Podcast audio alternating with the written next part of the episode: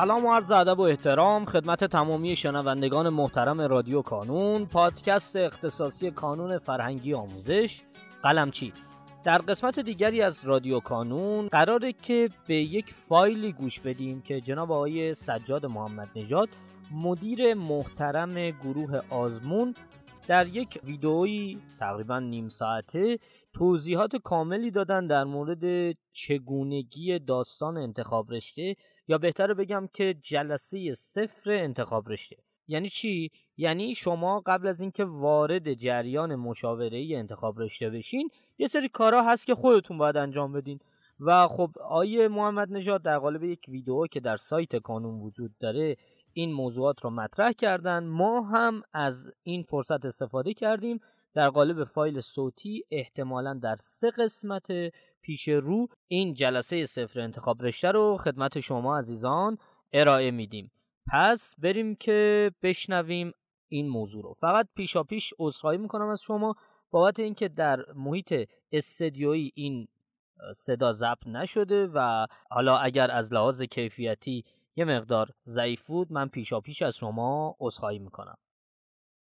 اما انتخاب رشته ماتریسی شما دست به قلم ما انتظار داریم و می‌خواهیم که دانش آموز قبل از جلسه انتخاب رشته با مشاور یک دانش آموزی باشه که عامل باشه. در نهایت شما می‌خواهید یک انتخاب رشته انجام بدید و تمام حرفهای ما کمک به بهتر تصمیم گرفتن شماست. این عامل بودن یعنی شما خودکار و کاغذ دستت گرفتی. قلم دستت یه سری کاره داری انجام میدی. ما اصلی ترین وظیفه‌مون به شما اطلاع میگم. ما اصلی ترین وظیفه‌مون یک اطلاعات مداوم به شما دادن در مورد هر سوالی که شما دارید و در مورد چیزهایی که شما اصلا ممکنه براتون سوال پیش نیومده باشه و ما براتون سوال پیش بیاریم و بهش جواب بدیم. یکم راجع به چیدمان است که اصلی ترین کاری که با شما انجام میدیم. ما میگیم انتخاب رشته ماتریسی انجام بدید خیلی ساده است.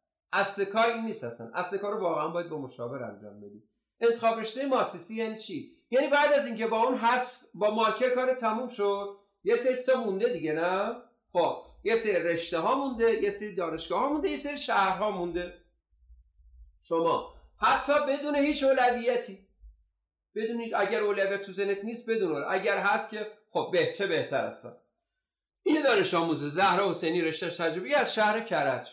خب اومده چیکار کرده؟ اومده یه سری جا رو مارکر آبی زده و مارکر آبریاشو برداشته آورده اینجا. میگه آقا من دامنه رشته هایی که دوست دارم ایناست. به غیر از این هیچ رشته دیگه ای نیست. مثلا تو رشته های پزشکی دام پزشکی رو نزده تو رشته های پیرا پزشکی هم یه سری رشته ها رو نزده. مثل فکر کنم مثلا شنوایی شناسی رو نزده و پرستانی اتاق هم زده هم زده رادیولوژی فیزیوتراپی یه سری رشته هم اینجا توی پیرا پزشکی ها نزده. خب میام من همینم. من بیشتر از این رشته دیگری دوست ندارم. میای چی کار می‌کنید تمام دانشگاه شهرهایی که حاضرید برید. یعنی مثلا این دانشگاه تو این شهر. این داره مثلا این نوشته و این تهران رو اول نوشته عراق و البرز نوشته. الان داشتم میگم کسی که تو کرجه چرا مثلا عراق اینجا نوشته؟ من می‌خوام اول این کار شما کار خیلی ساده ای انجام بدید. همین که دفترچه رو ورق می‌زنی خب حالا این دوتا رو من خودم عمدن جور نوشتم تهرانه. عراق ترتیب دانشگاه ها به ترتیب حروف الفبای اسم شهره اسم همون دانشگاه. این عراکه این البرز عراق زودتر از البرز به ترتیب حروف الفبایی میاد دیگه. همینجوری ورق بزن. هر رشته دانشگاهی که هست بنویس بنویس بنویس بنویس. خب؟ مثلا ممکنه شهر خودت به ترتیب حروف الفبایی آخر باشه. تو درست اونو زودتر ترجیح خواهی فعلا بنویس فقط. اسم دانشگاه ها رو بنویس. نوشتی؟ بیا زیر هر کدوم اسم رشته ها رو بنویس. درست شد؟ خب. من چی میگم؟ من میگم در نهایت خب رشته ها نوشتم دانشگاه هم نوشتم. یه کار ساده و یکم بازی ساده ای آقا من مثلا دانشگاه اولم تهرانه بعد بهشتیه بعد البرز ارازا یه سری رشته من جا نیستی نبوده مثلا مثلا مثلا شاید زنجان برای من یا قزوین برای من که تو البرز هستم نزدیکتر مثلا چهار من قزوینه. حالا یه سری رشته زیر این باید بنویسم. و مثلا حالا پنج من شده این. هیچی دانشگاه تو یک دو سه چهار پنج شیش. اصلا هم حساسیت به خرج نده. دانشگاه میگه زنجان بهتره یا قوم؟ و باید اینجا راجع مش با مشاورت هم قرار مشورت بکنی. شهر خودت خب بالاخره مزیتایی داره تهران که تکلیفش مشخصه. اما بین زنجان و قوم اطلاعات اونقدر زیادی نداره. خب؟ خب بر اساس همون آقا فعلا ما من میگم که حالا زنجان پنج قوم شیش. خب؟ من میام از کرج تا اونجا رفتنم راحت تره تا اینکه بیام برم بعد اطلاعات صحبت می‌کنید جاشون جابجا جا میشه. پس با پیشفرض خودت حتی اگر غلطه بنویس. بعد بیا اینجا. نه من رشته اولم پزشکیه. دومم دندانه سومم داروه. اینا رو هم چیکار کردم؟ به ترتیبی که تو دفترچه اومده دانشگاه تهران رشتهاش علوم پزشکیش نوشته شده من به همون ترتیب فعلا نوشتم. نمی‌خوام ذهنم رو درگیر کنم. یک بعد اینجاش میام شماره می‌زنم. یک دو سه. بعد بین اینها مثلا پرستاری جزئی که بچه چهار. بعد مثلا فیزیوتراپی مثلا پنج اتاق عمل شیش. بین هوشبری هفت. بعد رادیولوژی مثلا هشت بینایی سنجی نه و مامایی ده. برای خودم زدم مثلا. حالا من بر اساس انتخاب رشته که تو این سال سال انجام دادم معمولا بعضی از بچه اینجوریه. خب؟ همینو دیگه این برای بار اولش شاید یک کوچولو فکر کنی که مثلا هوشبری رو بالا بنویسم یا اتاق عمل نمی‌دونم. حالا مشاور بهت میگه. تو فعلا ببین هوشبری دوست داری هوشبری بالاتر بنویس. ممکن اصلا آقا هیچ نظری ندارم. یکشو بنویس 8 یکشو بنویس 9 چه اتفاق خاصی نمیفته خب راجع به اینها قرار صحبت بشه. ولی یه چیزی پیش‌فرض اولیه داشته باش. و یه دونش سخته ها چرا؟ چون اینجا هر ترتیبی شد تو بعدی باید همین بنویسی دیگه. پزشکی یک بود. دندون دو بود. دارو سه بود. چهار چی بود؟ پرستاری. پنج چی بود؟ فیزیوتراپی. شیش چی بود؟ اتاق عمل.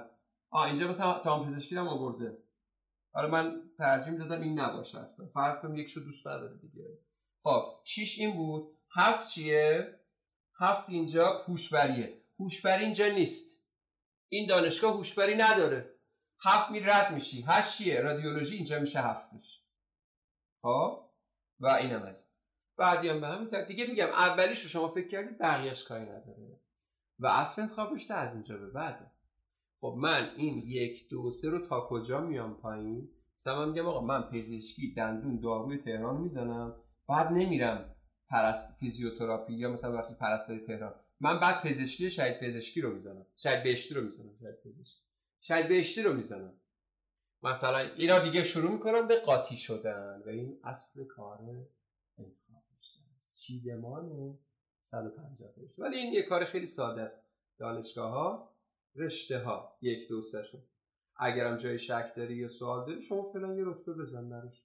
اصلا جفتشو بنویس پنج مهم نیست. برو یک ترتیب اولیه براش داشته باش. خب. و در نهایت اون تیکه گفتم از اونجا به بعدش دیگه مشاور وارد میشه. راجع به دونه دونه اون 150 فرشته که باید بنویسی صحبت میشه. اگر شما این کار رو انجام داده باشی خیلی راحت مشاور می‌تونه خیلی بیشتر وقت بذاره رو اون دو به دوهایی که واقعا وقت گیرن واقعا بحث بعضی وقتا مشاور و شما خانواده به جنبندی نمی‌رسید. لازمه فکر کنید بازم. ولی اگر این سری کار انجام نشه خب خیلی کار سخت تر پیش میره در نهایت ما میگیم که از طریق موضوع جلسه انتخاب شما شما که شما چیدمان ماتریس رو بیارید. اونو که بیاری اصلا کار خاصی هم نکردی دیگه. آقا راش مارکر آبی که قرمز زدی هر چی دانشگاه مونده برو بنویس هم هر رشته که دوست داشتی رو بنویس. یه یک دو سه هم بنویس. آقا من دانشگاه اولم اینه دوم اینه سوم اینه. راجع به 4 5 شک دارم. 4 و 5 بنویس. من اونجا قراره یک بار اینا رو چک بکنم. یا بنویس جفتشو چهار که من بفهمم شک داری رشته هم به هم کردی ولی اصل کارنه که خب این تا کجا اون تا کجا چجوری پیش برم که شما ماتریس رو بیاری بقیهش میشه چیدمان که دیگه کار اصلی شروع میشه و راجبه میگم تک تک چیزهایی که من گفتم شما تو خانواده هماهنگ کردی کار انجام دادی قرار شما سوال پرسیده بشه. این میگم ای اینا تموم شد؟ خب بیا ادامه بدیم. نه خیر من باید مطمئن بشم که شما درست فکر کردی. باز هم سوال می‌پرسم و از پاسخهای شما مطمئن میشم. جایی که شک کنم بیشتر اطلاعات میدم و بعد یه سری که فکر می‌کنم جا مونده برمیدارم میارم و در نهایت نکته آخر معیار انتخاب رشته صحیحه. اینکه شما یک سال بعد پشیمان نشی که چرا این رشته یا چرا پشت کنکور نموندی؟ یا اصلا چرا پشت کنکور موندی؟ و یا اینکه من رشته دیگری می‌تونستم جای این قبول بشم چرا اون رشته رو پایینتر نداشتم البته که تاجر ممکن تو جلسه قراره که تک تک اینها بحث بشه. یه اصطلاح داریم. شما اگر از کد رشته 40 هم قبول شدی از 49 تای قبل قبول نشدی. خودتو میکشتی هم قبول نمی‌شدی. سازمان سنجش گفته قبول نشدی. نه دست تو بوده نه دست من مشاور بوده. رتبه لازم برای ورود دانشگاه ها رو نیوردی رفتی هم به انتخاب رشته سعی من یه جور دیگه انتخاب رشته می‌کردم قبول می‌شدم نه دیگه. رسیدم به برگه شما چک کردم. همه بچه‌ای که رتبهشون بهتر از شما بود اونجا رو پر کردم. و شما از ردیف پنجم قبول شدید انتخاب رشته ای صحیح و شما پشیمون نمیشید که این رشته پنجم کد رشته پنجم که نوشتی بهترین رشته بین بقیه رشته ها باشه از 51 تا سال 50 اگر فردا روز کارنامه سبزتون یک رشته ای تو ردیف 70 بود یا 55 بود و احساس و دیدی که اونجا قبول شدی نبودی. وای کاش رو زودتر نوشتم اگر همچین چیزی نگفتی و از جایی که قبول شدی بهترین بین بقیه بوده شما مطمئنا یک انتخاب رشته دقیق صحیح و درستی انجام امیدوارم که نکات لازم این جلسه رو یادداشت کرده باشید و یک بار دیگه دو تا خواهش لطفا با آمادگی تو جلسه حضور داشته باشید و همینطور لطفا به همراه اولیات جلسه کنید. براتون آرزوی موفقیت رو سلام باشید خدا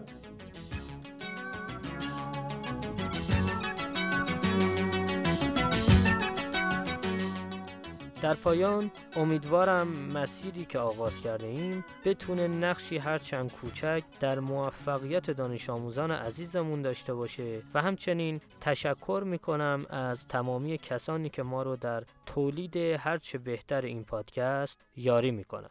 تا شماره بعدی رادیو کانون خدا نگهدارتون.